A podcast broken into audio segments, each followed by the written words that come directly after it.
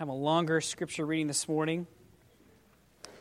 I was told by the deacons during the sharing of the peace, evidently we've run out of bulletins this morning, so if you can share with somebody, if there's somebody next to you that could use a bulletin, you might share with them, help them out.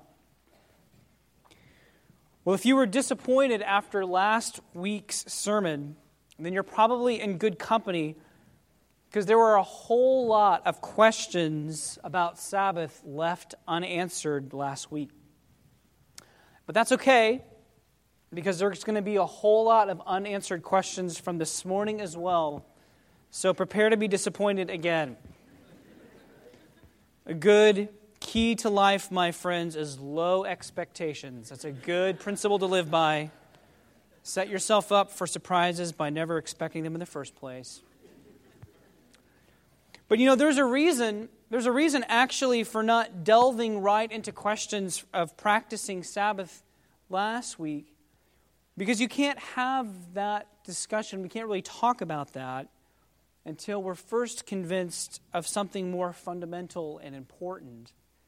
And that is that we were created for rest.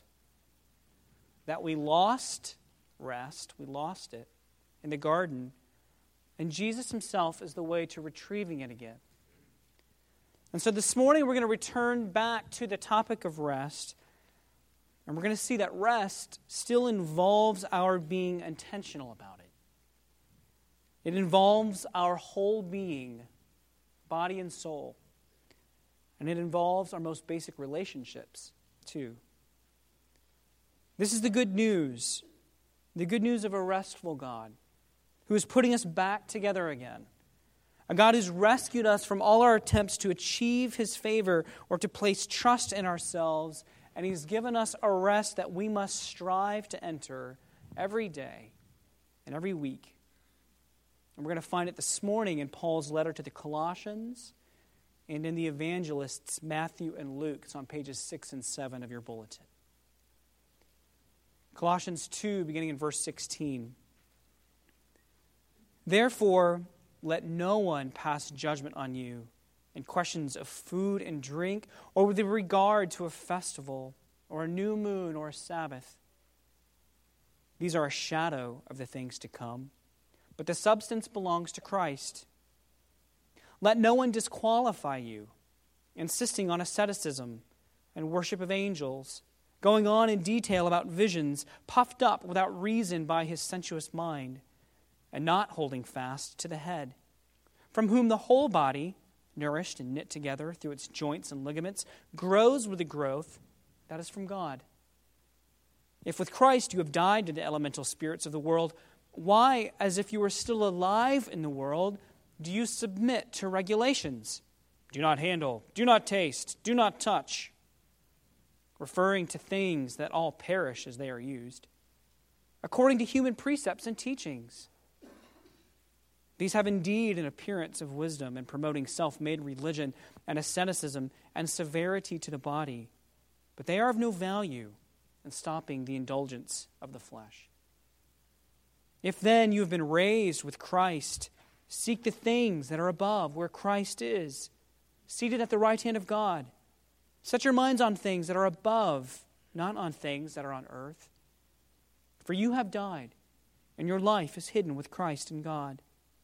When Christ, who is your life, appears, then you also will appear with him in glory. In Matthew 12, starting in verse 9, he went on from there and entered their synagogue, this being Jesus. And a man was there with a withered hand. And they asked him, the Pharisees asked him, Is it lawful to heal on the Sabbath? So that they might accuse him. And he said to them, Which one of you who has a sheep, if it falls into a pit on the Sabbath, will not take hold of it and lift it out? Of how much more value is a man than a sheep? So it is lawful to do good on the Sabbath. And then he said to the man, Stretch out your hand.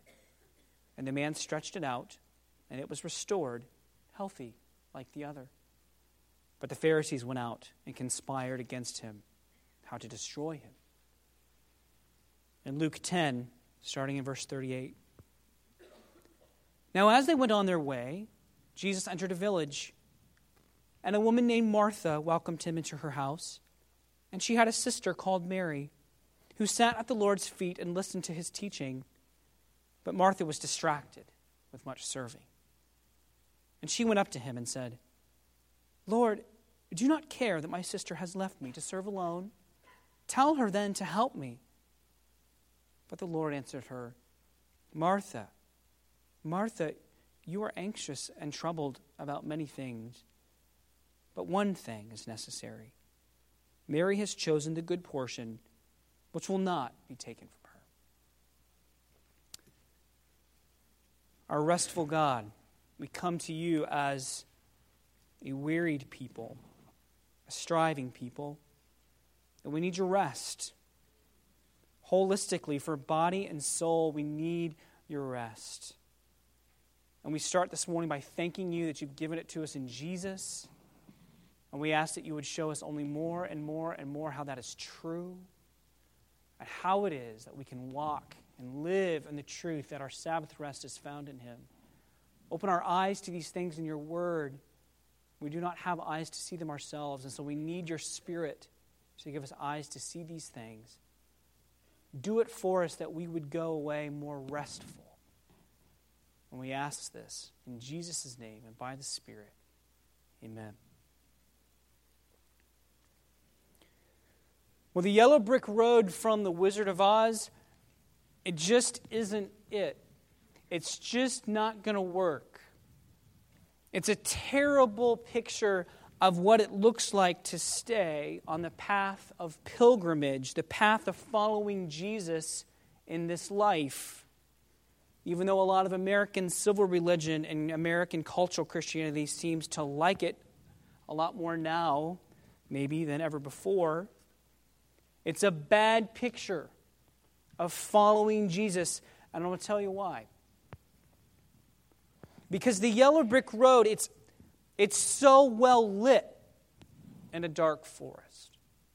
It's so shiny and it's so attractive while everything else seems kind of drab and dark and scary.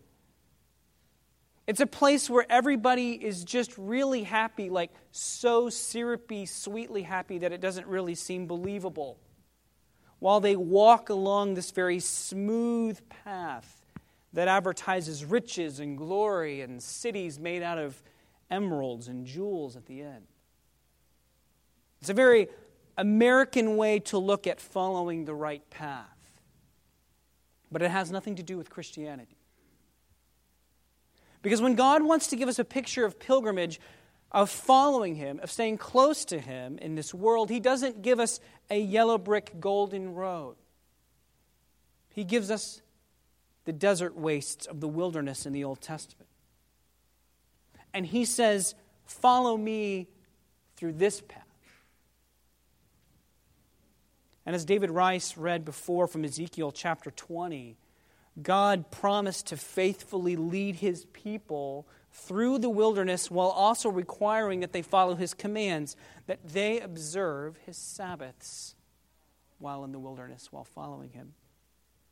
That they make time for rest, which, as we looked at last week, it, it, was never about not doing something. That's not what Sabbath was really ever about at its core. Not doing something, refraining from work. But it was about the doing of what we were designed to do to relate to God, to grow in intimacy with Him in worship. And so, why? Why does God command Sabbaths?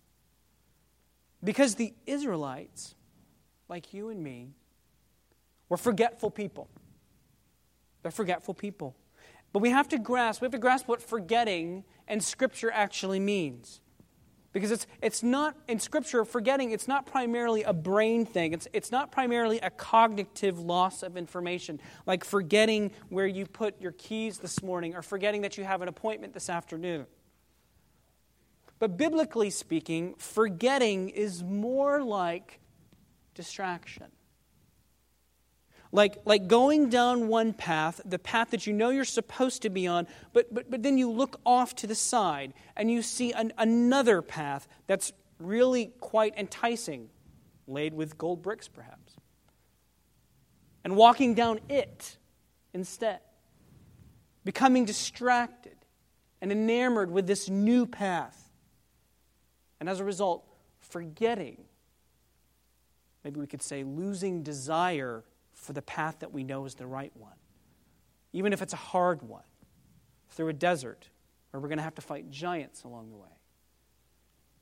And so the question is what things do we do to stay on the right path of pilgrimage, of staying close to Jesus, of becoming like Jesus in this life?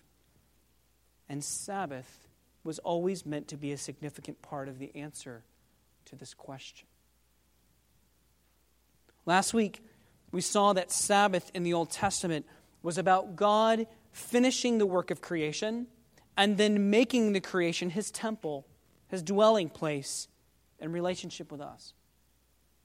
After the sin of Adam and Eve in the garden, Sabbath was given to the Israelites in the fourth commandment, as Jeff mentioned a few minutes ago, so that they would know the Lord and know that He is the one who sanctifies them. He's the one who makes them holy, He's the one who sets them apart for Himself. And according to Isaiah 58, Sabbath was supposed to be something the Israelites delighted in. But how, how could they have delighted in simply not doing something, not working? And the answer is they weren't. Sabbath was never about just not doing something, but always about the pursuing of God by taking dedicated time to meditate upon the spiritual rest that He provides through His grace. And then Jesus comes. Jesus comes, and what does He say? The Sabbath, he says, was always about me. I am the Lord of the Sabbath, he says to the Pharisees in Matthew chapter 12. Come to me, all ye who are weary and heavy laden, because true rest was always about finding it in me at the end of chapter 11. Jesus comes along and he fulfills the picture of, of, of bloody circumcision and he gives us baptism in its place. Jesus comes along and he fulfills the, the hastily eaten meal of Passover by himself becoming the slain Lamb of God on the cross, and he gives us bread and he gives us wine instead. And what does he do with the Old Testament sacrament of Sabbath? He fulfills it, and then he changes it, just like he does with all the others. Remember, Last week we began with me asking the question Is this Sabbath command, the fourth commandment, is it part of the, the ceremonial law, the rituals and the ceremonies of the Mosaic system that we don't practice anymore because they're pointing to Jesus and He's come, and so we don't practice those things anymore? Or is the Sabbath command part of the moral law, God's moral commands that we're to follow everywhere and always? And you know what? You probably have figured this out by now. But it's a trick question because it's both. It's both. Jesus fulfilled the ceremonial part, the strict ritual part of ceasing from labor on the seventh day, Saturday, but there's still God's moral command to worship and rest. Why? For Him? No. For us. For us. Because that's what we were designed to do. That's what we need. And so, what does it look like to observe Christian Sabbath, to rest in Jesus as we're always meant to rest? And there's a lot of ways that we could talk about this question, but let's put it under three categories this morning. The rest of worship, the rest of worship addressing our God word relationship, our relationship to God. The rest of kindness and mercy, addressing our relationships to other human beings, and then the rest of personal body and soul quiet, addressing our relationships with ourselves, addressing the relationship of our soul to our body and our body to the world. So let's start with the rest of worship, the first one. The Apostle Paul, he helps us see once again how spiritual rest is about worship in Christ It's not about keeping the ceremonial law anymore. And you look at Colossians chapter 2 on page 6 in your bulletin we read a minute ago. And you don't have the first 15 verses of Colossians 2 there in front of you, 1 through 15. But if we had read that, you would have seen Paul tell us about Jesus' victory over the great cosmic powers of sin, the cosmic power of, of guilt that we all have and face and have to carry around for breaking the law of his victory over the dark powers of Satan and his demons, these huge powers that were too great for any of us. And his argument and the verses that we do have printed for us here in the bulletin basically comes down to this. Paul basically says, look, if the Son of God became human and lived among you and died in your place and rose again and then, and then united you to his own work, so that all of his victory over all those great powers is now yours too, why in the world would you let mere foolish, self righteous, legalistic human beings pass judgment on you and talk you into accepting their self made religion? Why would you do that? It's a terrible trade. All of the practices that Paul mentions in this passage they're Jewish observances of his day Sabbath, dietary restrictions, festivals and special days, an entire obsession with angelic beings because angelic beings are associated with the giving of the law, strict forms of self denial, going without sleep, without food, without shelter, so that you could prove how committed and serious that you were about your faith.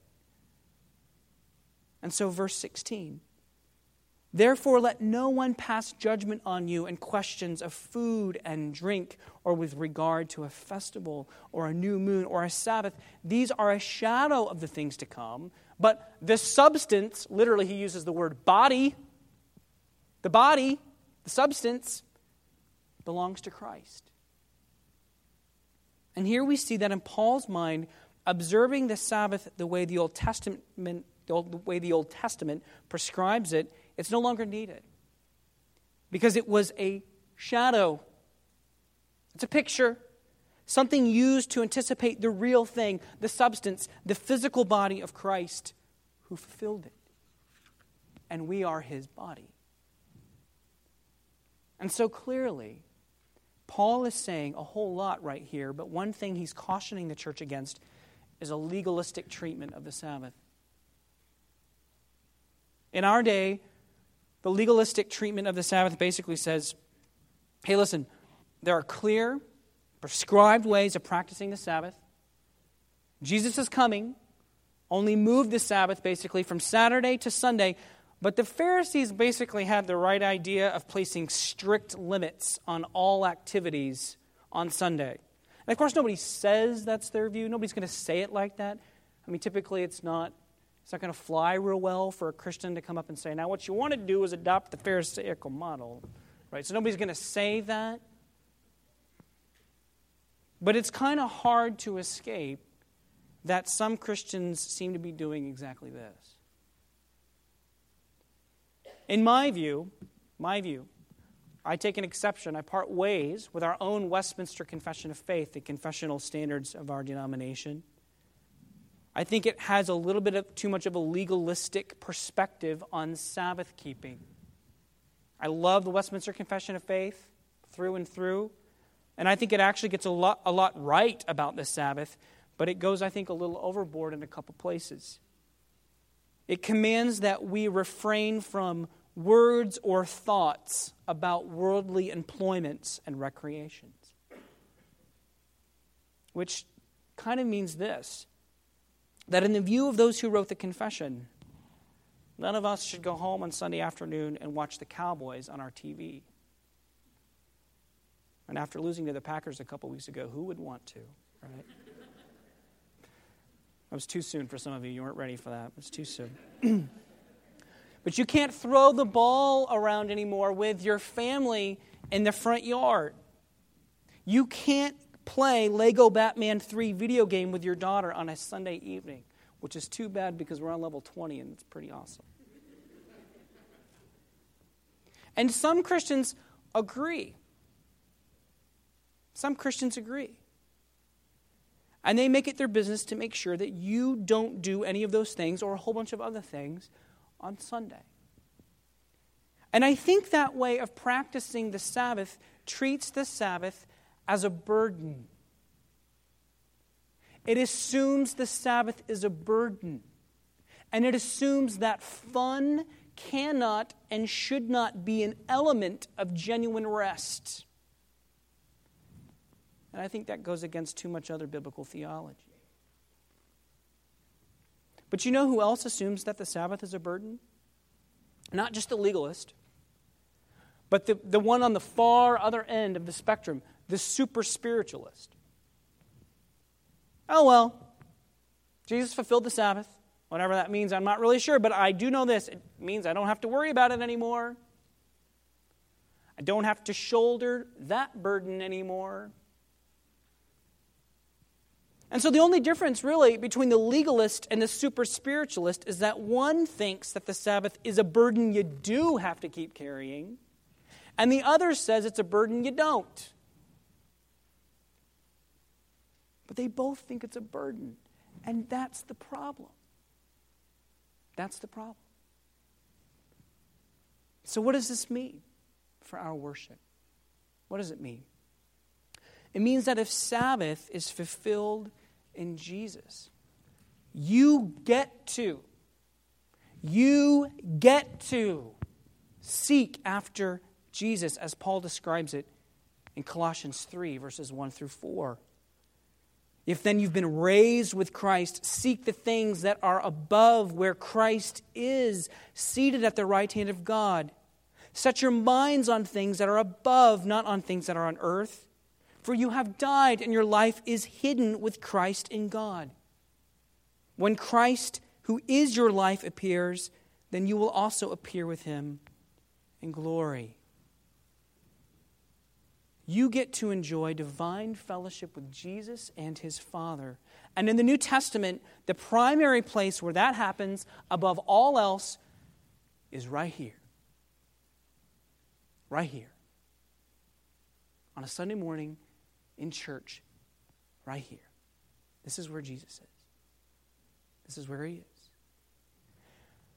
And so, what this means is that for all of us, and we all have this, pastors too, all of us who have that little voice in our heads on a Sunday morning that says, you know, you're pretty tired. You could find a lot more rest just staying home this morning.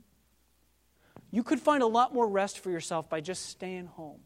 You could find a lot more the rest that you kind of need by it's a beautiful day, going to the park, the arboretum. You could find a lot more rest doing something else on a Sunday morning. Here's what this means that voice is lying. That's what it means. That voice is lying. Because the reality is, you cannot find any greater rest the way you're designed to need it than in Christ. And on Sundays, He's here. He's here better than anywhere else. He's here in the preaching of His Word. He's here in the bread and the wine at the table. He's here in the waters of baptism. He's here in the prayers and worship of the saints. This is where He is on Sunday. So if you go trying to find Him somewhere else on Sunday, you're just going to get His voicemail and that message on his voicemail is going to tell you to come here because this is where he is.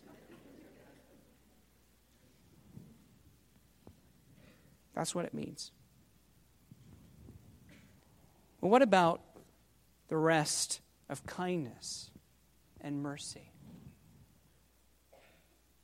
Jesus' fulfilling of Sabbath, it goes beyond even the rest that we find in worship with him. It goes to the kindness and mercy, the rest that we extend to others. If you were here last week, you remember Jesus' words to the Pharisees in Matthew 12? We looked at that first story there in Matthew 12 when they're trying to rebuke him and his disciples for picking heads of grain in the fields because they're starving and they're hungry. And Jesus argues that he basically is the fulfillment of what the Sabbath has always meant.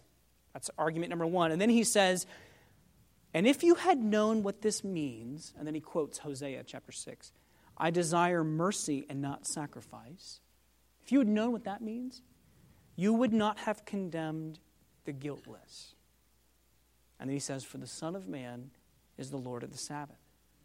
And then immediately we get this story. The very next story is the one that you have there in your bulletin on page 6 in Matthew 12.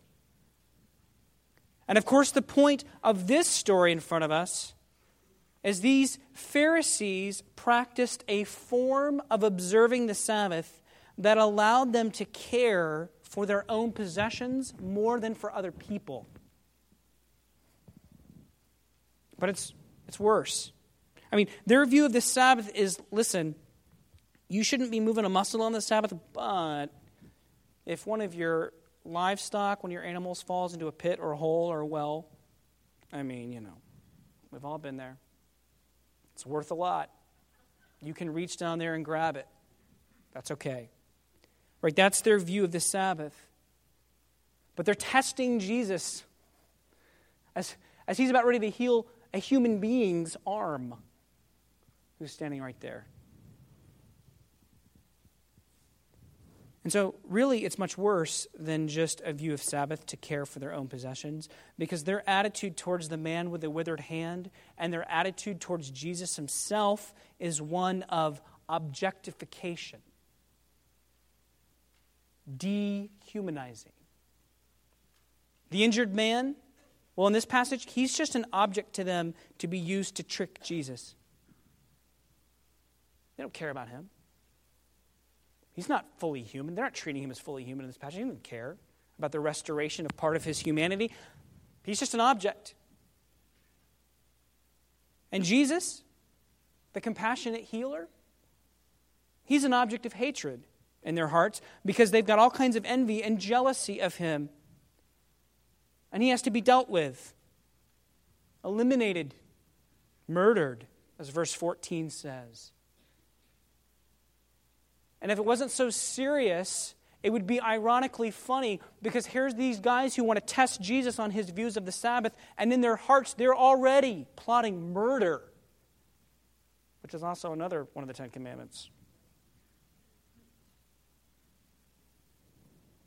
But their way of observing Sabbath protects objects that they care about, like the wealth that one might have in a herd animal that falls into a well. And so, as much as the Pharisees think that they're keeping the Sabbath, they're not. Because even in the Old Testament, God said that one of the reasons He gave the Israelites Sabbath in Deuteronomy 5, one of the reasons why He gave the Israelites Sabbath was to give rest to the lowest servant classes of Israel. Manservants and maidservants in Israelite households were not to be seen as objects, they were not to be dehumanized, according to the law. They were people with dignity who were given a day of rest on the Sabbath. And so, one of the ways that we observe Sabbath in Jesus properly is when we refuse to objectify people in the workplace. We refuse to treat them like cogs in a machine, a means to an end of simply making more money. And in our post industrial Western culture, we're trained every day to look at people this way. We're implicitly trained to look at people as cogs in a machine. We often see ourselves as cogs in a machine, and everybody else too. Our overly commercialized culture, our, our product driven, corporate driven, retail driven, close the deal on the sale driven culture promotes human objectification on every level. We're encouraged to look at each other as mere products or means of production. And Christian Sabbath means that we don't adopt business practices that squeeze money out of employees while overworking them and overburdening them with really long days and weeks and months and years. We don't treat human beings like beasts of burden. Because Jesus' love for capitalism isn't near what ours is, and his love for people is far greater. And when those things are in tension, and they're not always, they're not always, but sometimes they are. And when those things are in tension, the Sabbath that we have in Jesus means that the choice that we make is clear. We choose to practice kind, merciful, pro employee business practices that provide for the rest and welfare because that's who our God is.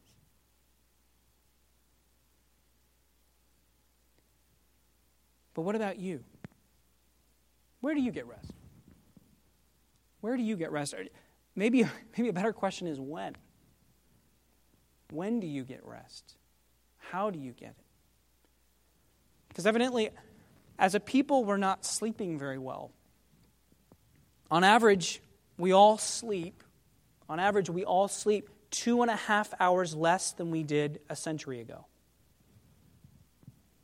And that study was conducted in 2004. According to the Centers of Disease Control, more than 40 million Americans were getting less than six hours of sleep in 2012. And I'm sure that the explosion of smartphones and iPads has really helped to cure those problems. And what those statistics should, should show us, besides the fact that evidently I need more recent statistics, what, besides that, what they should tell us is that we as a culture don't really think rest need apply to our bodies very much. We're often slaves to our work outside the home because our identity is tied up in our accomplishments out there, whether it's how high up the chain we can climb, how much money we make, how much pressure we feel to save for college, to provide for all the best that we think our kids deserve the best schools, the best extracurriculars, the best vacations. I mean, who's got time for rest? You only achieve those things, we think, by winning the race being faster or harder working than the person next to you, making sure that you pick up more manna off the ground and into your basket than the person picking up manna next to you. And if you got to go out there an extra day to make that happen, well, do what you got to do. And we're often slaves to our work at home, too.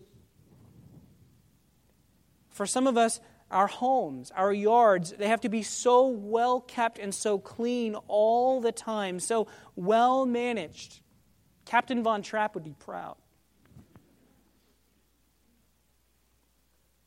And we talk ourselves into thinking that we're going to rest on vacation. So, so we'll work like coal miners all year long to get a few weeks of vacation. And then, then on our hard earned vacations, we're just going from one activity to the next. Well, we got to see this. We got to take advantage of this. We don't know we're going to be here again. Wouldn't it be really cute if the kids went and did this thing? And we come back exhausted.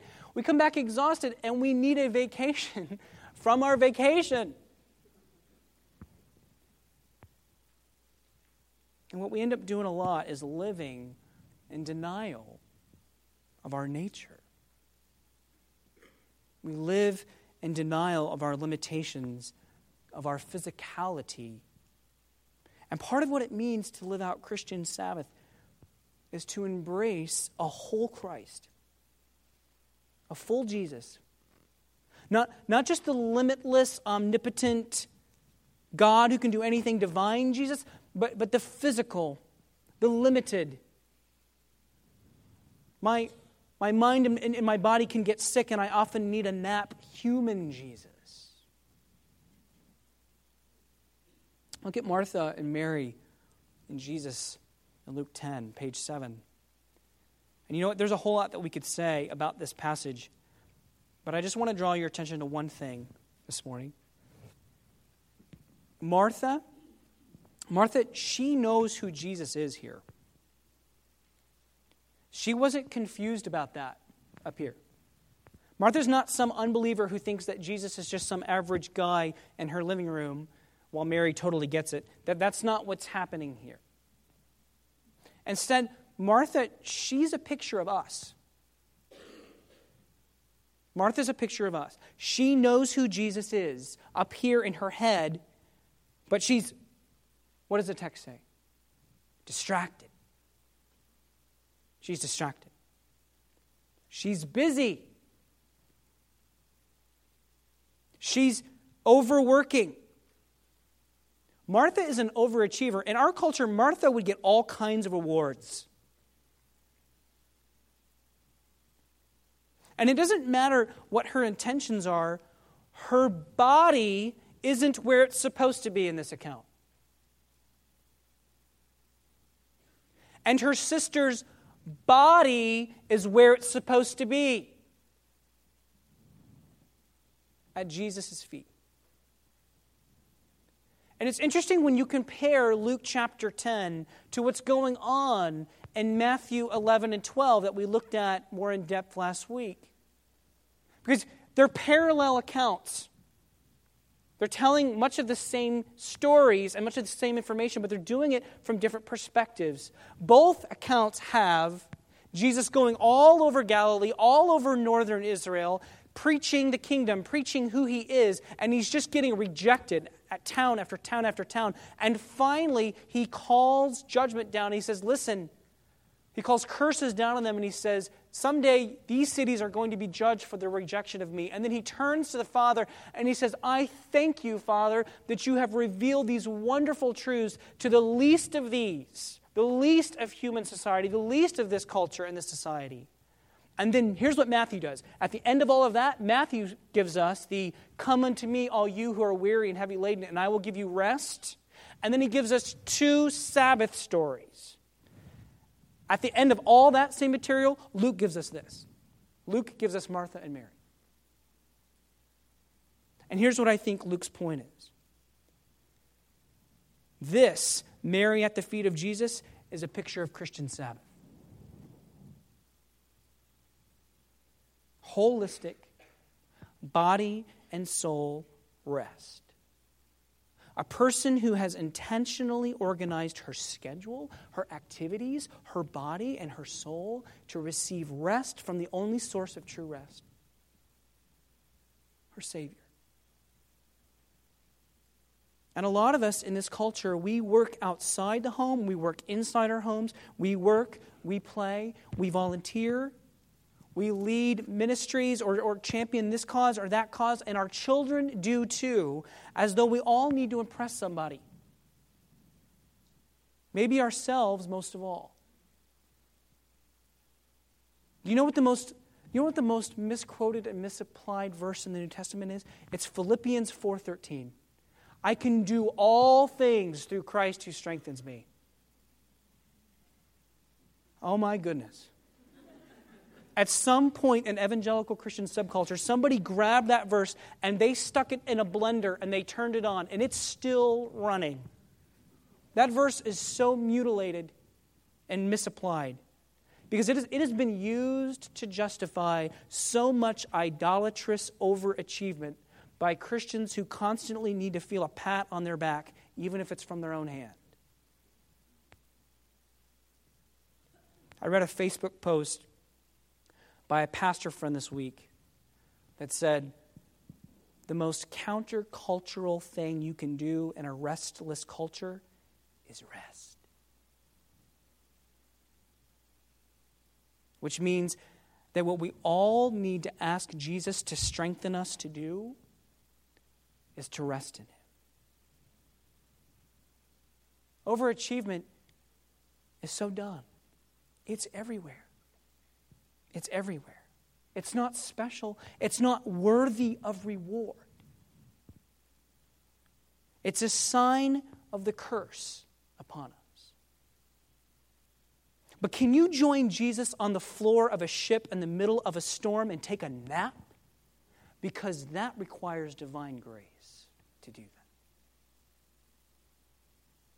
Can you leave the pots and the pans and the kitchen with Martha and join Mary on the floor at his feet? Can you organize your schedule and your activities and your body and soul to seek Jesus with his church?